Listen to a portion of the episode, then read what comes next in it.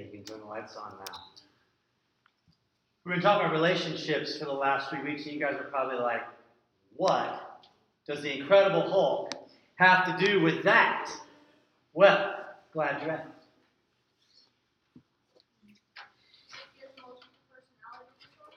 Well, I, I really didn't ask for answers, but that's a possibility, but not where I'm going tonight. Uh, I brought that up. Uh, although the analogy, don't take it too far, it is a little far fetched. Uh, but here's why I brought this up. David Banner, who is the guy that we saw at the beginning before he hulked out. Bruce Banner.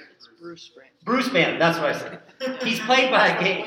I forget it. The guy that played him in the TV's name was David. But yeah. Anyway, Bruce Banner turns into the Hulk because there's a foreign substance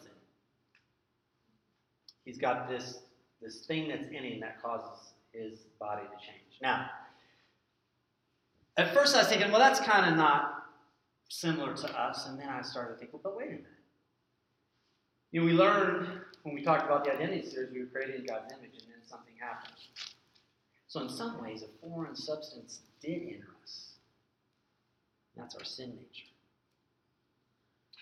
And what you couldn't see on this clip is that when Bruce Banner has these things happen to him, when they show him hulking out, he's, he's trying to fight it back. He doesn't want it to happen. And yet, that war is waging in. If you want to go to the next slide. Um, just hold that up. We're going to read that in just a minute. Well, I'll read the first one now. For the desires of the flesh are against the spirit, and the desires of the spirit are against the flesh. For those are opposed to each other to keep you from doing the things you want to do. Now, in relationships, this happens a lot.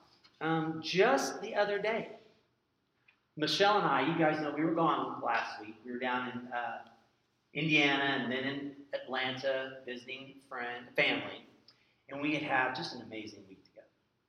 It was awesome. We had spent 28 hours. Michelle, would you stand up for anybody that doesn't know you? Yeah, really That would be Michelle, my wife. Isn't she lovely? Anyway, we spent 28 hours in the car. Not once did the radio go on. We had that whole time to talk and loved it. And it was just a great time. We got home and we're sitting around the kitchen table, and I was just filled. It's going to kind of make you go, ooh, gross, whatever. I was filled with love for my wife. Woo! I mean, I was filled. Every inch of me was just filled. I was like tingling, like shooting out my fingertips. It was just a great time, and I and I and I just one moment we were I don't know if were looking at mail or something. We're just sitting around the table. I just looked at her and I said, "I love you so much." Just kind of kind of out of the blue. I mean, just that's how I felt. Okay. Fifteen minutes later, she asked me a question. Somehow we got on a topic, and she asked it in such a way that I kind of took it defensively. And I mean, like the Hulk, almost veins a popping. I just turned on a dime, and the flesh in me was like, she, she's doubting me. She's she doesn't believe me in this. What is going on? Now, friends, I'm not kidding you. 15 minutes earlier, like I was swooning with love. My eyes were just hearts. and then all of a sudden, I hulk up because the flesh in me was fighting. It happens. What do we do about that? We, for those, I know there are some of you who are here for the first time, so we have spent the last four weeks talking about relationships, and we've talked about godly relationships that are in the spirit where we're others oriented. And that's what last week was. Two weeks ago, we talked about the flesh side of it, where you're just self centered. Everything's all about you. All your relationships are from your vantage point. You only think about you. No, no, not boy girl, any relationship. All kinds friends, parents, teachers. We talked about all the different kinds of relationships. And so we start with the flesh and then into the spirit, and it, it's this great thought of we can really live others oriented. Yet, I don't know about you, but I am constantly battling selfishness in the flesh, and it's just kind of frustrating. You know, there's different passages, and we won't get into all of them, where, where Paul, who wrote this, said, You are dead in the flesh. It's dead, it's done. That sounds good. I'm like, well, what's going on? Why am I still fighting? And then he spends a lot of other times. Can go to the next one, although this is James. So God's word talks about this. What causes quarrels and what causes fights among you? Is it not that your passions are at war within you? At war within you. That's what was going on. It's at war within you, and it was at war within me. Your desire, and do, and do not have, you desire and do not have, so you murder. You covet and cannot obtain, so you fight and quarrel. You do not have because you do not ask. And then the last one, which is really the one that I, I resonate with the most, is in is Paul in Romans talking about I don't understand my actions. I don't I do not do what I want to do. So I want to do the right thing. Inside my mind is going, I want to do the right thing. But I don't do it. Why is that? Well, it's that war within. For I delight in the law of God in my inner being, but I see in my members another law waging war against the law of my mind. So my mind wants to do the right thing, but there's something in there going, uh uh-uh, uh I want to do this. And guess what? I'm the Hulk. So I'm coming out. Wretched man that I am, who will deliver me from this body of death? And friends, I have felt that way at times. I don't know about you. I have gone, I am just disgusting. I don't want to be with myself right now. I know the right thing to do. I even want to do the right thing. I'm just flat loving my wife, and then boom, the flesh just comes out. Well, not to bore you with long theological words and things like that, but that, friends, lets us know something what theologians call sanctification. Even though there are true realities about where we stand and what Christ has done on the cross, that battle within is a lifelong battle. We'll have it all, life, all our lives. It's the process of sanctification, and I'm going to talk about it in a minute, where we change bit by bit, but we won't be rid of that flesh, of that Hulk, until Jesus comes back. But, and so it's kind of like, wretched man that I am, who will deliver me? Well, we know. Paul goes on to say, thanks be to God that Jesus has saved me. Now, I want to read a quick parable about how we can deal with this and how we participate in the sanctification process. Because when in, in uh, Galatians, walking by the Spirit, we talked about that, and you all know the song, the fruit of the Spirit, Sing it all out if you know it, in your head if you want. Well, when, when Paul writes about those fruits, those are things that the Spirit does, and when the Spirit is at work, we we evidence those things. We can't really do anything about it. We can't manufacture that ourselves. And so we have our part to play, though, that then can enable the Spirit to work. All right, I'm going to read a parable and then we're going to go into this. One evening, an old man told his grandson about a battle that goes on inside him. He said, My son, the battle is between two wolves inside us all. One is evil. It is anger, envy, jealousy, sorrow, regret, greed, arrogance, self pity, guilt, resentment, inferiority, lies, false pride, superiority, and ego. Similar to the list in Galatians 5 that we read. The other is good. It is joy, peace, love, hope, serenity, humility, kindness, benevolence, empathy, generosity, truth, compassion, and faith. Some of the things we read in Galatians 5. One is evil, one is good. The grandson thought about it for a minute, and then he asked his grandfather, Grandfather, which wolf wins?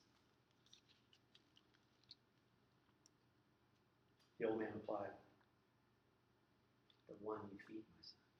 The one you feed. That is the sanctification process, friends. When we feed the flesh, so in Galatians 6 8, just right after, I'm just read this quickly. Do not be deceived. God is not mocked. For whatever one sows, that he will also reap. For the one who sows to his own flesh will from the flesh reap corruption, but the one who sows to the Spirit will from the Spirit reap eternal life. It's what that parable was saying. When you feed the flesh, you're going to reap the flesh, and you're going to reap all the things that come with it. When you feed the Spirit, the Spirit is going to come alive, and the Spirit is going to transform you, and you're going to have the fruits of the Spirit and so much more. That's a process. So, you ask, well, then that's great, Lane. So, what do I do? Well, what do you mean by feed my flesh? How do I feed my flesh? Well, I have two ways. Just, and there are many ways, but there's two that I want to highlight tonight. One's an external way. And that is something, and I, and I chose this one for you guys in particular because it is something you all deal with every day. It's something you deal with that I didn't deal with quite as much when I was your age, and that is social media. Think about it for a minute. Social media, how, how does it work? What is it all about? Instagram, Facebook, Twitter. I call it brag book. Isn't it? Isn't that what it's about? Isn't it the cool stuff I'm doing? Look what I'm doing. I mean, what is the latest phenomena right now with cameras? If you got a camera, what do you do? Say it. Say it. Say it out loud with me. One, two, three. You take a selfie. selfie. A what? Selfie. Another picture? You take a picture of your friends? I mean, they might be in there with you, but you know you're in there. Selfies. I mean, just think about that for a minute. We laugh about it, we make up these words, but think about that. What is the avenue of this, of social media? It is self promotion. It is me. It is feeding my flesh. It is doing things so others can see how many friends I have on Facebook, how many likes I got on my Instagram picture, who's favoriting me. You may not think that's a big deal because everybody's doing it, but I promise you, you are feeding the flesh. And your ability to relate to your friends and think about them and care about them and be a true diminishes because the whole time you're thinking about what do they think about me? Do they like me? Do they like my picture? You're feeding the flesh. All right, so that's one. That's an external one that's out there that you'll have to deal with. You got to figure that one out. But I, but, but I do want to challenge you in that to think through what is the motivation for my use of social media. Am I really trying to connect with my friends? And see how they're doing and just keep up with everybody? Or am I about myself getting out there in front of as many people as I can? All right, the other one I want to talk about is a little bit more of an internal one. Sometimes it's called introspection. I have spent a life battling this one. When I was your age, I was pretty good at sports, pretty decent athlete. So people thought well of me. But whenever I would do something, whenever I play a game, whenever I would just be in front of people, I would, I mean, it was disgusting after a while. I would have a great basketball game, score 20 points. And then I'm riding the bus after the game, and the whole time I'm just thinking, what, what's everybody thinking? They know I scored 20 points. Or I would just even take it further. I'd go, what if I would have scored 24 points? What if I would have broken the record? I, all of a sudden, I just would, and then and then it wasn't happening right after the game. Then I'm driving down the road, and I'm like thinking about, what, what if I would have scored that goal instead of just missed? What would they have thought of me? So I just I, I would just think about those things when I was by myself. I would just think about things that I do and how I do them, and do people like me because of it? So I just spend a lot of time doing that. So then as I got older, and I would be doing work, I'd go do something, and I would just finish having made a presentation, I would sit down. I would do it again. I had fed that flesh so much, I couldn't stop. I have to confess to you right now, there are times, even right now, I will walk out of there tonight and I'll go, did I do a decent job? What they think? I fed that flesh for a long time, thinking that way. Now, the Lord has done a great work, and I and, and I don't do nearly as much, but friends, I fed it for a long time. And what does Scripture say? That which you sow, you will reap. And if you sow and sow and sow and sow, you've got a big field that's going to take a long time to reap. And get rid of that. So think about that. When you're alone and you're wondering what others are thinking about you, be careful. Be careful that you are not feeding your flesh. All right, those are a couple of ways to feed the flesh. So, how do we feed the spirit? Well, I'm going to give you three pretty quick ones. One is being in God's Word. Okay? I want to say three things. Don't forego being in the Word, being in fellowship, and being in prayer. Being in the Word, being in fellowship, being in prayer. Those three things. You to remember those. Say them with me. Being in the Word, being in fellowship, being in prayer. Okay? Those three things. What do I mean by that? Well, when you read God's Word, I can't tell you the number of times that I've been in the Word and I will be at odds with someone, rarely show. And I'll be reading God's Word and I will be convicted of something that I've done.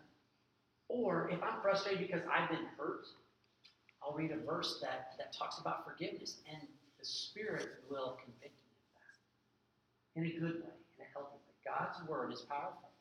And there's just been countless number of times where I've read His Word and He speaks to me through it in a situation about a friendship or about a, about a relationship that I have. Right? So being in His Word, it is alive. Being in fellowship. The way God created us is to be in relationship. We talked about that earlier. But one of the things is, is when, when we're in fellowship with believers, we get a chance to see what a spirit-filled life looks like. Now, not perfectly, but we get to see that modeled. We're with others who will lovingly maybe call us out when we need to be called out. But we know that they love us. It talks about. Do not forego meeting with fellow believers. Don't do it. We need them. They need us. That's a way that the Spirit works through us and in us is when we're with one another. And finally, in prayer. In Romans, um, Romans 8.